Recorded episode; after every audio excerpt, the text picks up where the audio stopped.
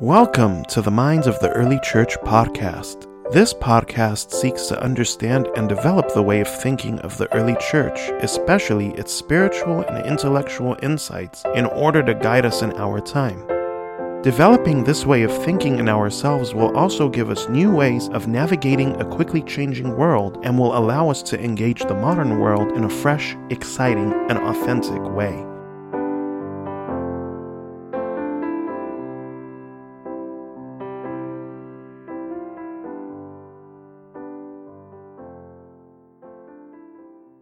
Christ centeredness and the self. Following on from the last episode on the human being, we now move on to the topic of the self. The self is one of the biggest topics of discussion in modernity. The entirety of Western civilization functions on self centeredness. For example, from an economic point of view, the driving force behind the market is that most items are marketed to satisfy our desires. They also call it self interest. From a political point of view, the power to govern rests with the people, regardless of whether what they choose is right or wrong. What they will is now what is right. Anyone who goes against the will commits the ultimate public offense. This must necessarily be so if power rests with the people. And since Western civilization is self centered, Unfortunately, from a religious point of view, churches must be there to be pleasing to us. Otherwise, we will simply go to other churches, and those that are most pleasing will grow, and those that are not will become smaller. It has even gotten to the point where sermons have become lectures that communicate self help strategies that help people to grow personally and be productive at work and life. But is there really a problem with this latter form of thinking? Not at all. Indeed, this is necessary, especially in our civilization, and much of this thinking, which is called self help, overlaps with religion and in some cases is based on Christian teachings itself, like the concept of servant leadership. Isn't this needed? Shouldn't we use the church to preach this? To consider how to answer these questions, think about the following analogy. Hospitals first began as a charitable endeavor of churches in the Byzantine Empire. Many, including pagans, were served in these hospitals. Now, if all people went to church for was for hospital treatment from diseases, and that was it, then the church will not have fulfilled its mission by proclaiming the gospel. It would have shown it in their actions, but not brought the people it was serving any closer to knowing the gospel. To give one more analogy, think of the school. Schools offer lunches. In many cases, entire schools receive free lunches but if the main thing students went to school for was lunch, then they would be nowhere near the heart of what the school stands for. In the same way, if the main thing people went to church for was self help methodology, they would still not receive the message of the gospel and learn that what the church provides is communicating the beauty of God and guides us to approach that beauty and how it transforms the way we look at everything from the vast expanses of the universe to how we see our neighbors and our place in the community and how we participate in that community. The church teaches us how to live according to the likeness of our Lord Jesus Christ, and then we become his ambassadors to the world, giving them a reflection of his life in our own lives. That necessarily means entering into a community of believers journeying together and realizing that we can't do things on our own, but we need grace. Self help is about developing what is already within under the guidance of a coach. Christianity is about growing according to the one who created us, who has now come to dwell in us, and by imitating his very life in our Lord Jesus Christ, by the indwelling of the Holy Spirit, then we fulfill what it means to be created in the image of God. So, to make it simple, religious self centeredness is all based on the question of what is helpful. It begins with the self. Yet in early Christianity, questions did not begin with the self, but they began with Christ.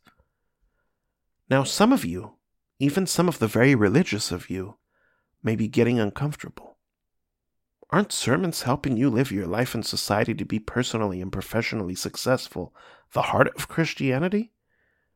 The answer to that question is no. In the early church, beginning with the preaching of the apostles, Christianity is not about teachings. Those are actually secondary because they are dependent on something else. Christianity is first about the person of Christ. Thus, Christianity was focused on living according to the life of Christ. Any teaching is simply to clarify what it means to live according to the life of Christ. They can't be separated from the person of Christ. If we approach our Lord Jesus only as a teacher of doctrine, then we have not understood what Christianity is. If we understand the teachings of Christ as grounded in his person, then we understand what Christianity is. The central message of Christianity is that our Lord Jesus Christ is God who became human, so that as a physician he may heal us from our sins. What he restores to us is the health of the soul, but that healing is accomplished only by the imitation of Christ. This approach to life is called Christ centeredness. The early church was defined by its Christ centeredness. That Christ centeredness was manifested in three clear ways. One, how early Christians viewed and framed their lives. Two, in interpreting the scriptures. And three, in worship.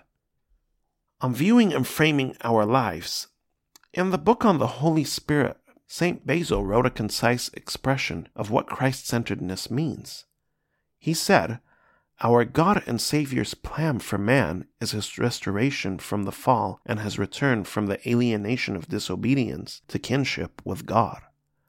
For the sake of this are Christ's sojourn in the flesh, his example of an evangelical way of life, his sufferings, his cross, his burial, his resurrection. And so, the man who is saved receives back that original adopted sonship by imitating Christ. The imitation of Christ, accordingly, is necessary for the perfection of life, not only in his living example of humility, patience, and freedom from anger, but also in that of his very death.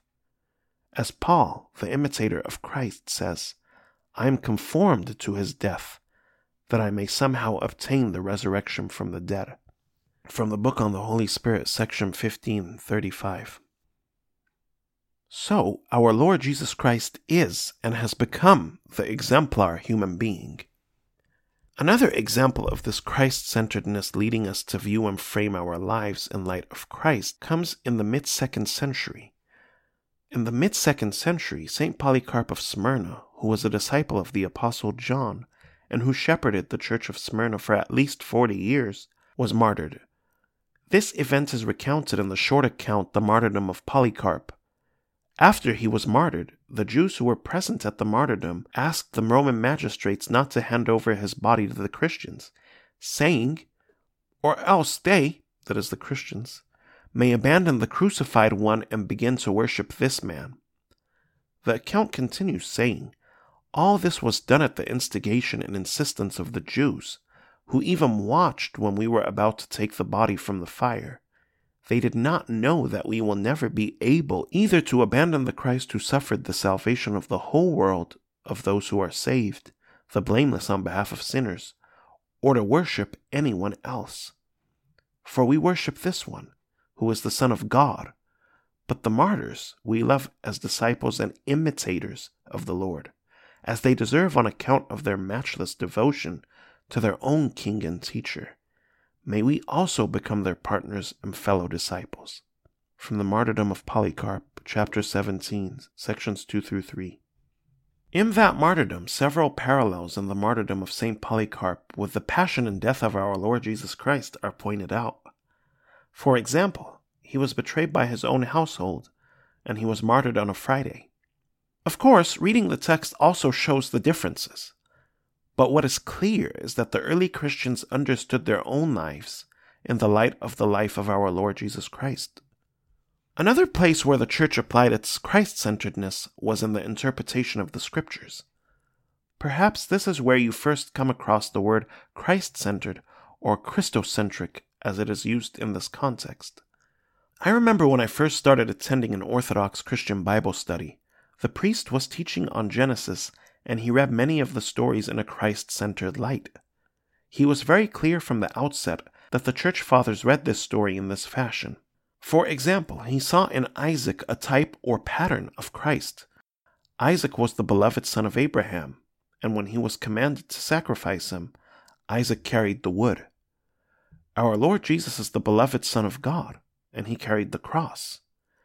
Then, when Isaac reached the top of the mountain, he was bound hand and foot to the wood, like our Lord Jesus was bound to the cross on Mount Golgotha. But the pattern stops where God sends an angel to command Abraham to not touch Isaac, but this was a test of his faith. He then sees a ram on the mountain that God has provided for a sacrifice. This ram, to be sacrificed to God, is a type of our Lord Jesus who offered the perfect sacrifice to God on behalf of humanity. Then three days later, Abraham and Isaac returned from the mountain. Three days later, our Lord Jesus rose from the dead. I remember speaking with my Christian friends at school about this interpretation of the scriptures, which I found fascinating and beautiful, but they all gave me strange looks. Later on, even pastors I spoke to also gave me strange looks, like, why would we ever want to interpret the Bible in this fashion? But this was the fashion in which the Bible was interpreted in the early church, because by seeing Christ and all these other people throughout the Old Testament in a concrete way, the model for us to imitate in Him becomes deep and clear, and soon we begin to see Him everywhere, and this causes us to grow into His likeness if we choose to model our lives on it. Christ centeredness also revealed itself in the worship of the church. In the early church, for a person to enter the church, that person had to be baptized. But what was the point of baptism? It was purely understood in a Christ centered fashion. In his book on the Holy Spirit, St. Basil explains at length what it means to receive baptism, explaining it solely in terms of imitating Christ. He says, How then are we made in the likeness of his death? We were buried with him through baptism. So, what is the manner of the burial, and what good comes from this imitation? First, the following of the former life must be broken. But this cannot be unless one is begotten again, in the words of the Lord. For regeneration, as the name itself indicates, is the beginning of a second life. So, to begin the second life, the preceding one must be ended. It is just as with those running up one side of the track and down the other. A stop and pause comes between the opposite movements. So it is also with the change of lives. It seems that death must come between the two lives, bringing an end to what has come before and giving a beginning to what comes next. How then do we descend to hell? We imitate the burial of Christ through baptism. It is as if the bodies of the baptized are buried in the water. Baptism symbolically indicates the setting aside of the works of the flesh, according to the Apostle who says, You were circumcised with the circumcision not made by human hands, and putting off the body of the flesh, in the circumcision of Christ, being buried with him in baptism. It is as if the soul is cleansed of the filth that has clung to it from a carnal mind, as it is written, You wash me, and I shall be whiter than snow. And so we ritually cleanse ourselves, but not in the manner of the Jews who do so with each defilement. Rather, we know one cleansing, saving baptism. Rather, we know one cleansing, saving baptism, since there is one death for the sake of the world and one resurrection from the dead, of which baptism is the type. For the sake of this, the Lord, who directs our life, established with us the covenant of baptism which contains a type of death and of life. The water fulfills the image of death, while the Spirit furnishes the pledge of life. And what was sought is now clear to us, namely, why water is associated with the Spirit. It is because there are two purposes laid down in baptism. First, to abolish the body of sin, so it no longer bears fruit unto death, and second, to give life in the Spirit and so bear fruit in holiness. The water furnishes the image of death, just as the body is received in burial. But the Spirit infuses life giving power, renewing our souls from the death of sin to their original life. This, then, is what it means to be begotten again from water and the Spirit. As death is accomplished in the water, our life is worked through the Spirit. In three immersions and in the same number of invocations, the great mystery of baptism is accomplished, in order that the type of death may be fully formed and the baptized be enlightened in their souls by the handing on of the knowledge of God. Thus, if there is some grace in the water, it is not from the nature of the water, but from the presence of the Spirit. For baptism is not the removal of dirt from the flesh, but is an appeal to God for a clear conscience. The Lord, therefore, in restoring us to the resurrected life, sets forth the gospel's whole way of life by establishing as laws of conduct freedom from anger, the suffering of evil, freedom from the filth of loving pleasure, freedom from the love of money. In this way, we are set aright and by design partake of those things which the age to come naturally possesses. Now, if someone would say, as a matter of definition, that the gospel is a prefiguring of the resurrected life, he would not, it seems to me, go astray of what is proper. From On the Holy Spirit, section 1535. Now, it should be noted that baptism was not received at will. Those who sought to enter the church had to complete a course of learning before receiving baptism. But when persecution was high, many died without receiving the baptism of water. St. Basil says something which exemplifies the universal attitude of the early church on the matter. He says, Now, in their struggles on behalf of piety, some have already suffered death for the sake of Christ, not by imitation, but in truth. These men need no water as a symbol for salvation, because they have been baptized in their own blood.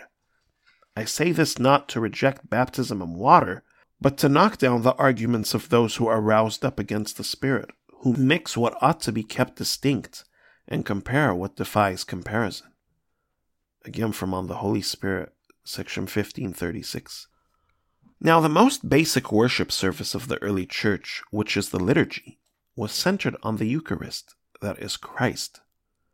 Interestingly, in the development of the liturgy, many prayers were added, including what is called the fraction prayer, which is the breaking of the bread offered up shortly before communion. This prayer changes depending on the feast and season of the church.